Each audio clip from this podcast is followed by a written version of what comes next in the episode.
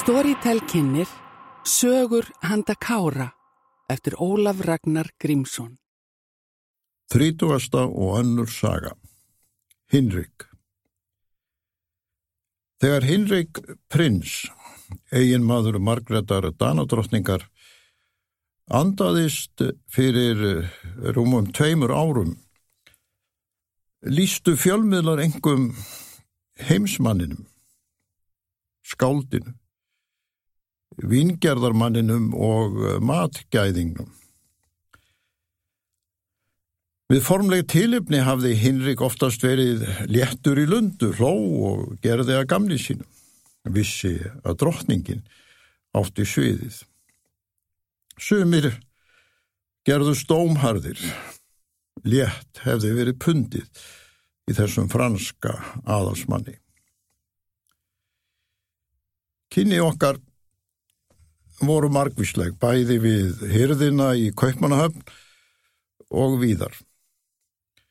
Ég skinjaði fljótt að hans innri maður var annar en ofinbera hlutverkið.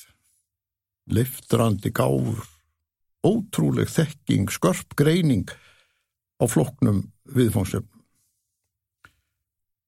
Æfimanna verður oft undarleg. Hvað er leikrit? Hvað veru leiki?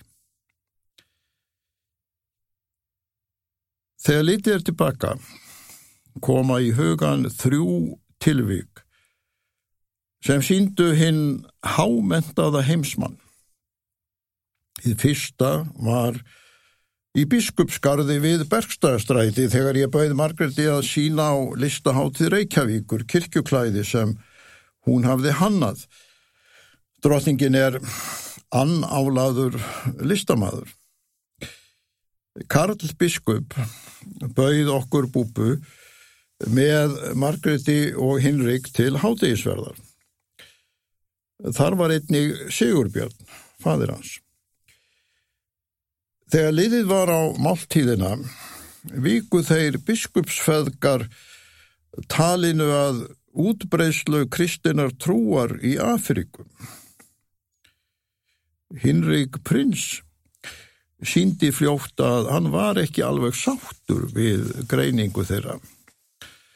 Eftir kurtaislega byrjun hófan ítarlegan fyrirlestur, fjallaði um fjölmörg lönd í Afríku af ótrúlegri þekkingu, lísti skiptingu millir ólíkra trúarbræða, fóri við sögu, átaka og drottnunar, kristnibóð í skjóli nýlendu herra. Íslandingarnir við borðið voru undrandi, höfðu ekki hirt um þessa hlýð á Hinrik. Vanar í léttu sangvæmistali en drottningin horfi stolt á sinn mann. Við Dorrit kynntumst svo betur hver heitti Hinrik unni Afriku. Hann hafði bóðið okkur til hátegisverðar í höllinni. Margret var forfölluð. Þá var haldin í Kaupmannahöfn síning á verkum Kjarvals og Ólafs Eliassonar, þeim stilt saman Íslenskt landslag í listaspeglun ólíkra aldan. Hinrik ætlaði að vera við opnunina á samt okkur. Áður en sest var að borðum á matseðlinum elgur sem hann hafði skotið og vín frá eigin búgarði bauðan okkur að skoða sapsitt af listmunum og öðrum gripum frá Afriku. Við fórum í salarkinni í höllinni þar sem ég hafði ekki komið áður. Hinrik opnaði dyrnar við blasti ótrúlegur heimur, hyllur og skápar yfir full af lita, gleði og list Afríku. Svo hófst annar fyrirlestur. Ekki um trúarbröðin eins og í biskupsgarði, heldur um listsköpun álfunnar að forn og nýju. Það var heimur sem heillaðan. Þekkingin í stíl hálærðs sérfræðings. Við gengum út með lotningu. Í þriðja sinn var umhverfið annað. Við stóðum á dekki drottningarskips í Stannibrú. Það lág í höfn höfuðborgar Grænlands. Margrét hafði verið svo elskulega að bjóða mér að gista hjá þeim um borð. Við vorum öll komin til hins stórbrotna lands vegna viða mikill að hátíðahalda. Kvöld eitt, eftir að við höfðum snætt góða máltíð, leg Hinrik nokkur lög á píanóið. Hann var snillingur á því sviði, hugliti ungur að gera konsertleik að æfistarfi. Við ákváðum svo tveir að njóta útsýnisins upp á dekki, tygnalegra fjalla grænlands, hafsins og víðóttunar. Tal okkar barst að franskum stjórnmálum. Ég lísti heimsókn mittir hans fósetta til Íslands þegar ég var fjármálar á það og Vigdís hjælt veistlu í listasafni Íslands. Þar reyndi Jón Sigursson að leiðbeina mittir hann um uh, stjórn efnahagsmála við litla hrifningu heiðuskessins. Hinrik fannst þetta skemmtileg saga. En svo hófan nákvæma, beitta og ískalda greiningu á meittir hann. Ferðli hans og persónuleika, hegómaginn og óheirilegu metnaði, baráttu og árangri. Framsetningin var hreinlega briljant. Hafði ég þó heyrt tölvert um þennan franska leittoga, en á dekkinu við strendur Grænlands tók Hinrik hann til bæna á þann hátt að aldrei gleimist. Ég skildi þarnum kvöldið Að bak við sangpæmisleiki eiginmanns drottningar var skarpur stjórnmálaskýrandi, mentaður í fremstu skólum Parísar, þjálfaður í greiningar snild franskra diplomata. Margar bækur hafa verið skrifaðar um mittir ann. Höfundar þeirra hefðu getað lært mikið af umfjöllun Hinriks prins. En þá hefðu þeir líka þurft að ná honum einum upp á dekki í höfninni í núk, korki drottningin, nýja hyrðin á staðnum. Það er mér líka kært í minni að Hinrik var afar hlýr þegar þau Margrét komu á samt öðrum þjóðhöfningi Norðurlanda til að vera við útför búpu. Ég bauði þeim á eftir til hátegisverðar á bestastöðum. Þar stóðum við Hinrik fyrir framar mynd af búpu.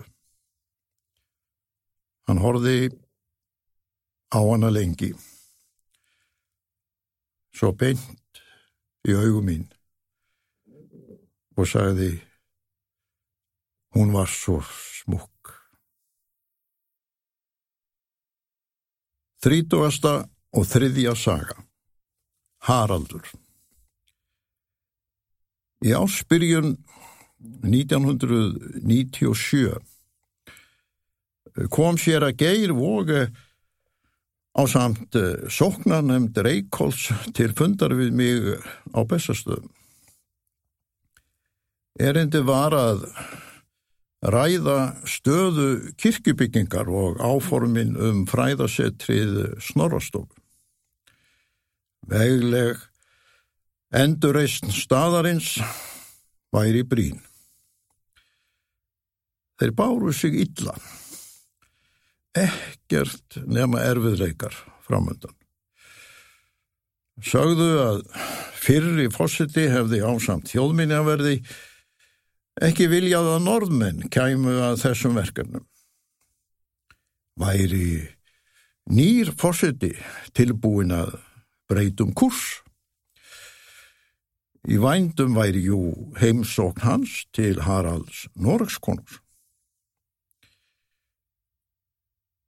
Við búpa kerðum nokkru síðar upp í Reykjold. Aksturinn eh, sóftist hægt. Það var blind bílur og hríð. Ég vildi ræða við fleiri heimamenn, líka til að geta fært konungi hveðjur frá fólkinu í Reykjólsdal, heimkinnum Snorra Sturlusonar, sem öldum eftir andlátið var enn ástsæll í Nóri. Ég ákvaðað bóðið til normanna um þáttöku í endurreysn Reykjóls þið stef í heimsókn okkar. Flutti Haraldi konungi, hveðju þeirra Reykjólsmanna, notaði ræðuna í hátíjarvislunni til þess. Svo var haldið til Björgvinar.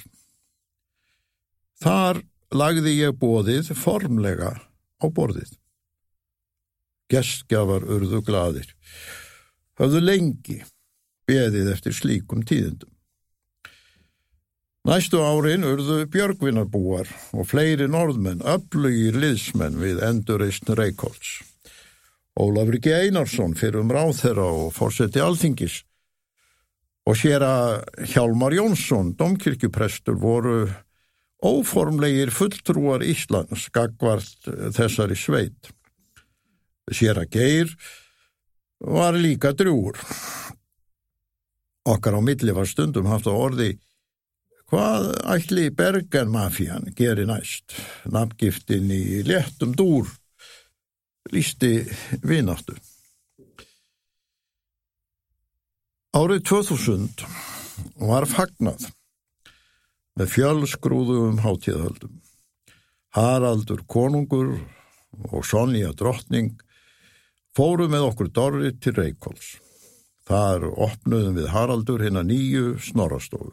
Norskur leikflokkur hjælt síningu út á túni.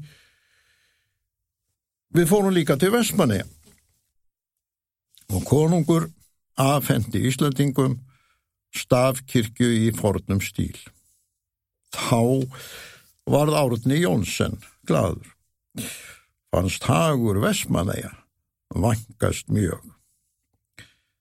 Hann hafði líka beitt sér fyrir byggingu þjóðhildarkirkju í Brattalíð á Grænlandi.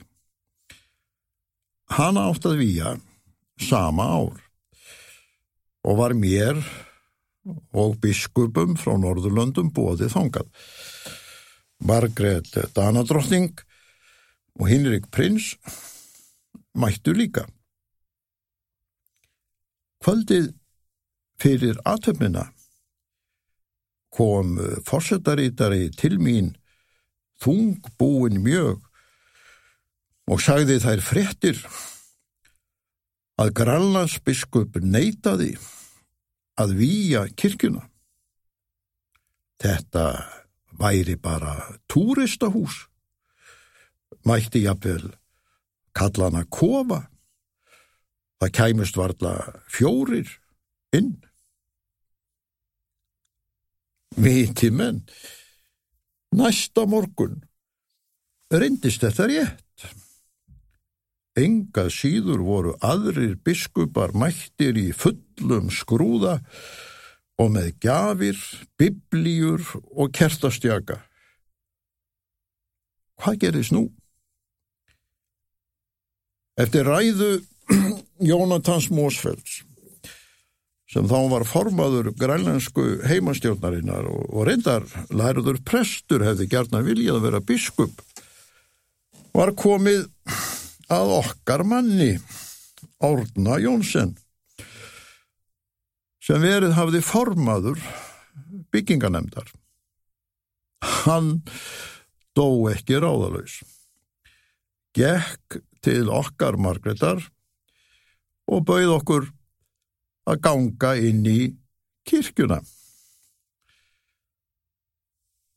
Þegar við drottningin vorum komin inn á samt árna og Hinrik prins var ekki plás fyrir fleiri. Þarna var lítið alltari í raunu bara spýta metri að lengt. Það voru tvö lítil kerti á spýtunni. Okkar maður dró nú upp elspýtustokk og bauð Margreti að kveikja á kertónum. Er ekki rétt að forsetin geri það, sagði Margret og grunaði greinilega að þetta væri einhvað skrítið. Það sæmir betur drottningunni, við erum jú í hennar ríki, svaraði ég. Margret tók stokkin og kvikti á kertunum. Þar með hafði Árna Jónsson tekist að fá Margreti drottningu til að výja kirkju þjóðhildar túristakofan. Kórin út á túni söng þjóðsöngin en grænlandsbiskup hristi hausin. Nokkrum árum síðar bauði ég hákonni krómprins Noregs og Mette Marit krómprinsessu að koma með yngiriði nokkura mánada dóttur þeirra til Íslands. Það var í samræmi við þá ætlur mína að fá alla konunglega ríkisarfa Norðurlanda til að heimsækja Ísland, kynnast landi og þjóð áður en þau tæki við. Slíkar heimsóknir myndu styrkja tengsl landana í framtíðinni. Það tókst. Fridrik og Mary og Victoria og Daniel komu líka. Heimsókn ríkisarfa Noregs var þó sérstök. Öðvitað var Reykjolt sett á dagskrána. Þar skoðum við Snorrastofu og kirkjuna. Sér að geir Frutti fróðleik um sögu og menningu virkaði eins og samtímamaður þeirra sturlunga. Tegin var mynd í snorrastofu af Hákonni, Mette Marit og Ingeríði Kornabarni og okkur Dorrit sem stóðum fyrir aftan eins og afi og amma. Þegar við kvöttum sér að geir, rifjaði ég upp fund okkar í vetrarhörkunni. Loford mitt í janúar, sjö árum áður. Að koma á nýjum tengslum við Noreg. Nú er ég búinn að koma með þrjá ætliði norskra konunga í Reykjolt. Í fyrsta sinni þúsund ára sögu staðarins. Ég het ekki gert meira fyrir þig, sér að geir. Hann eh, negði sig og þakkaði. Næstu árin heldum við áfram að hitta Harald Konung og Sonju drottningu við Ímis tækifæri. Hrunið skóp þó hlýja á ferðum. Glíman hér heima varð daglega önn, Ísland er í lífróður. Leitóa Norðurlanda voru okkur að geta sérstaklega hlýðhóllir, stóðu með bretum og hollendingum í deilum um æsef, fyldu henni hörðu línu Evrópusambansins, dróðu lappinnar í stjórn IMF. Í júli 2009 fór ég þó á hátíðahöld sem haldin voru í Litáen í tilefni af þúsund ára ammæli landsins. Þar voru mættir ímsir fórustumenn. Ég taldi rétt að sína íslenska fánan í Vilnius, höfuborg landsins. Fjöldafundur yrði á torkinu. Þarna var Haraldur mættur. Ég vissi ekki hvernig hann myndi nú taka mér. Ímsir leið tóa Norðurlanda höfðu sínt skeitingarleysi eða jafnvel fjandskap kakvart vanda Íslands. Haraldur gekk fagnandi á móti mér, tók mig í fangið og sagði að hafa verið erfiðir tímar hjá þér, vinnur. Hlýr og skinnisríkur. Spurði grannt um glímu Íslandinga, hvernig fólkinu vegnaði, hefðu sjómen haldið áfram að róa.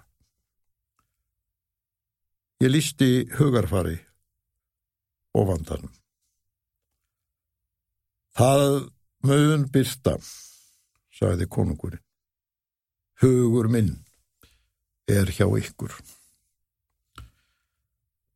Ég held heim gladari í bræði. Við áttum þó alltjent vináttu og stuðning Noregs konungs. Þótt völd hans væri nú minni en á tímum snorra. En Haraldur let ekki þarfi sítja. Hann bauð okkur Dorrit að koma til Noregs búa hjá þeim Sonju drottningu í húsinu við Hollandkollen og fara á hitt fræga skíðamót, helstu vetrarhátti normanna.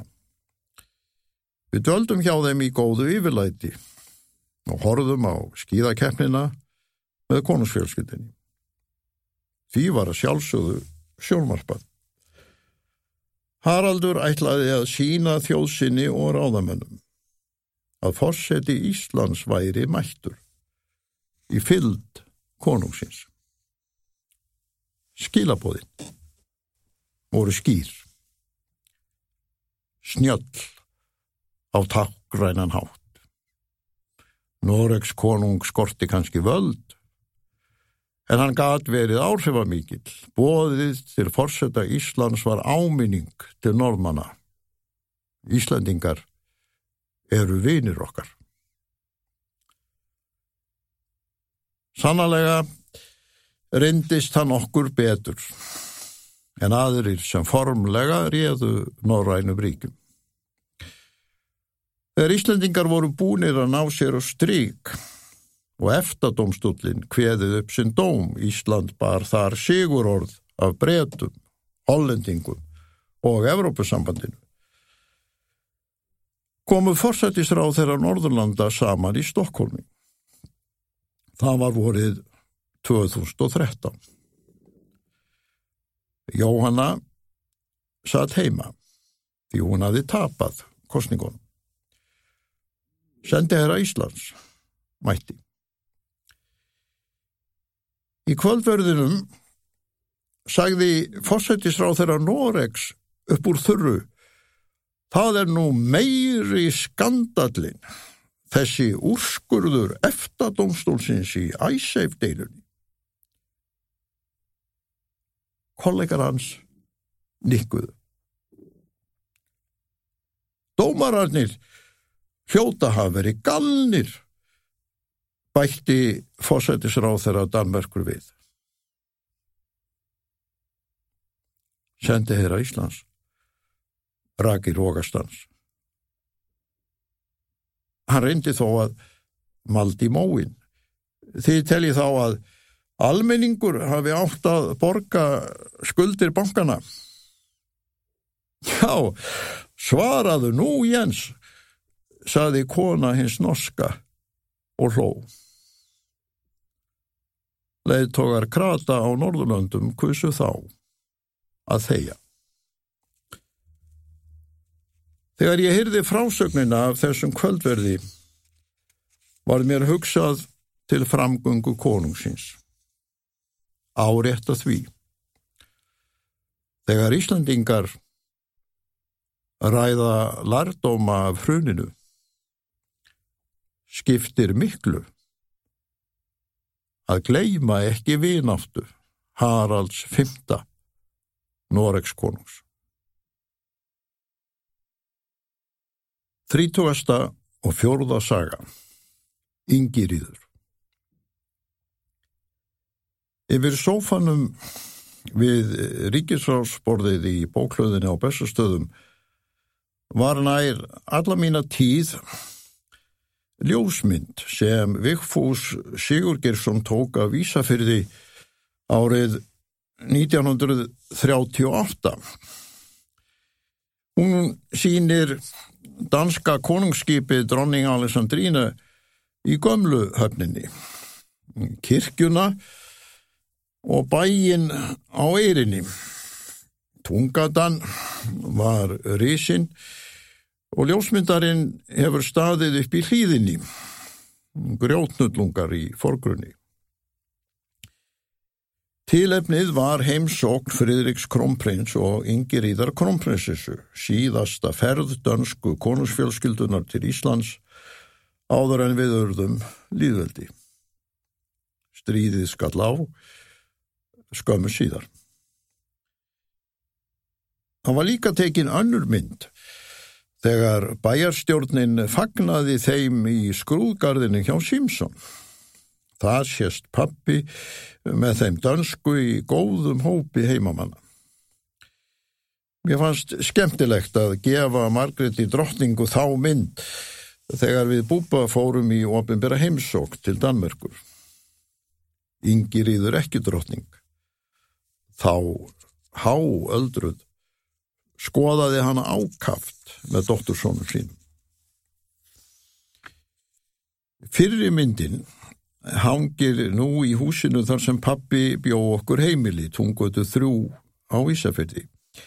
Ég egnaðist hluta þess í fyrra.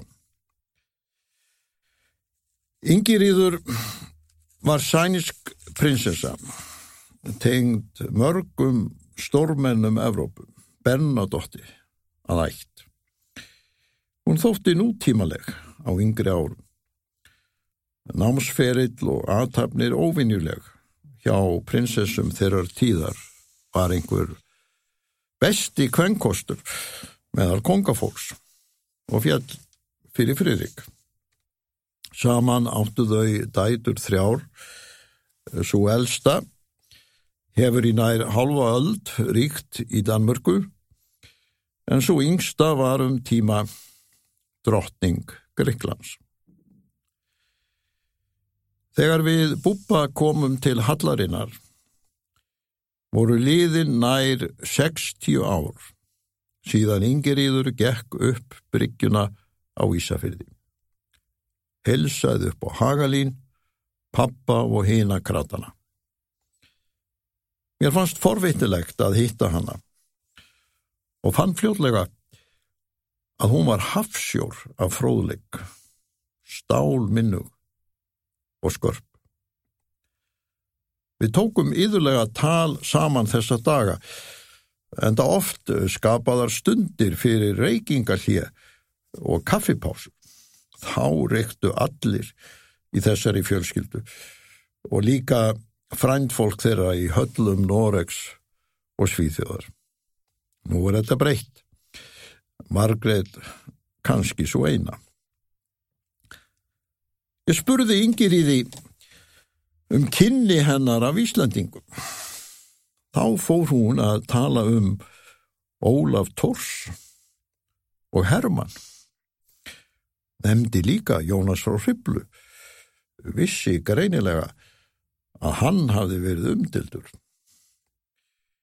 Hún sagði þá báða Ólaf og Hermann hafa verið höfðinglega í framgöngu. Merkilegt að Íslandingar hefðu fyrir stríð áttu slíka fóringja.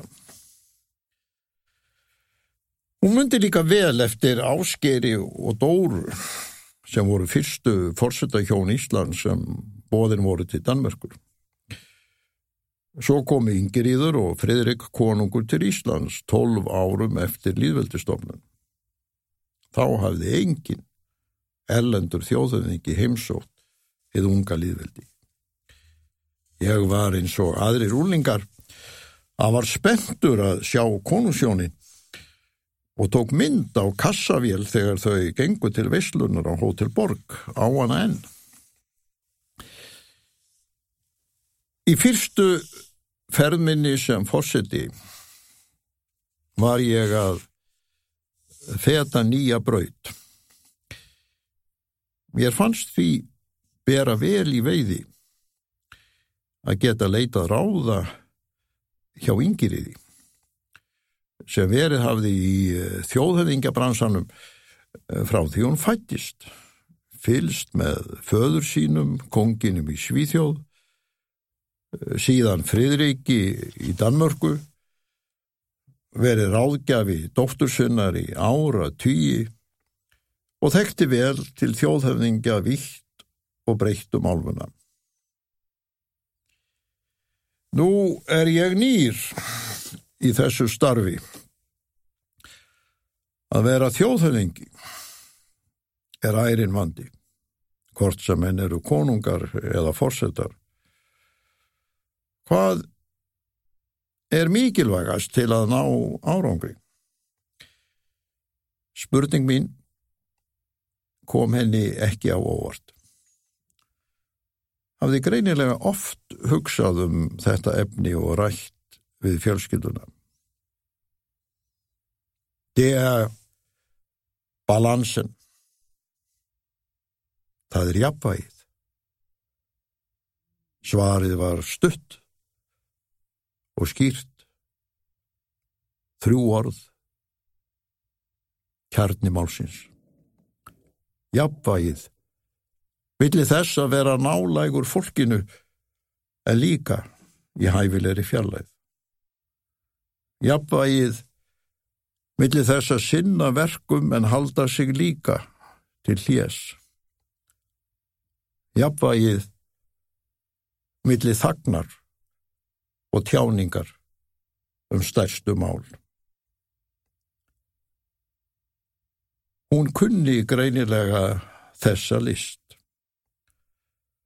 Dóttirinn hefur svo fyllt ráðum móður sinnar, enda nýtur hún á samt Elisabetu brettadrottningu mestra vinsalda allra þjóðhafðingja í Európu. Við rættum nokkuð þessi efni yfir kaffibotla í höllinni. Þá kom fram að Yngirýður var frekar ósátt við að útværa að koma bók þar sem Fridrik og Jóakim rættu móður sína drottninguna.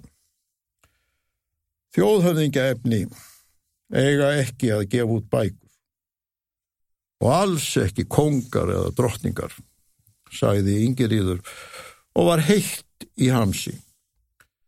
Vittalsbókinu var greinilega viðkvæmt mál í fjörskildinni. En kannski hafði hún lögað mæla. Elisabeth Brettadrottning hefur aldrei gefið út bók. Aldrei veitt viðtal. Heldur bara eina ræðu á ári. Engin er vinsælli en hún. Karl, sonur hennar, ríkisarfin, er hins vegar alltaf að tala. Lýstir skoðunum sínum ótt og títt. Það verður fróðlegt að sjá hvað gerist þegar hann verður kongur. Og nú. Og nú er faraldurinn byrjaður að hörfa. Allt að opnast á ný. Dagarnir færast í fyrra horf og Þórólfur að leika með hljómsveit sjómanadagsins í Grindavík. Ég hef unað gladur við þessar sögur. Minningabrót frá liðinni tíð. Helsað aftur fólkinu sem ég hef kynst. Minnið hefur einst mér nokkuð gott. Vantaði þó stundum gögn sem geimd eru í skjálastofnun. Hún var lókuð, eins og annað. Skriftirnar á hverju morgni hafa stýtt mér stundir. Víkurnar hafa líðið hratt. Sólinn er nú hátt á lofti. Trén og þenn græn í gardinu. Gulir fýblar út um allt. Það er vorbragur á þjóðlífinu. Hvað ger ég svo við þessar sögur? Skrifin voru fyrst og fremst sjálfum mér til skemmtunar. Kanski setja þær ofan í skuffu, geimi handa barnabörnum, grími, Guðrúnu Katrínu, Ólafi Ragnari, Fanneju, Katrínu, Kallu og Urði. Þú varst að hlusta á sögur handa Kára eftir Ólaf Ragnar Grímsson í framleiðslu Story Site 2020.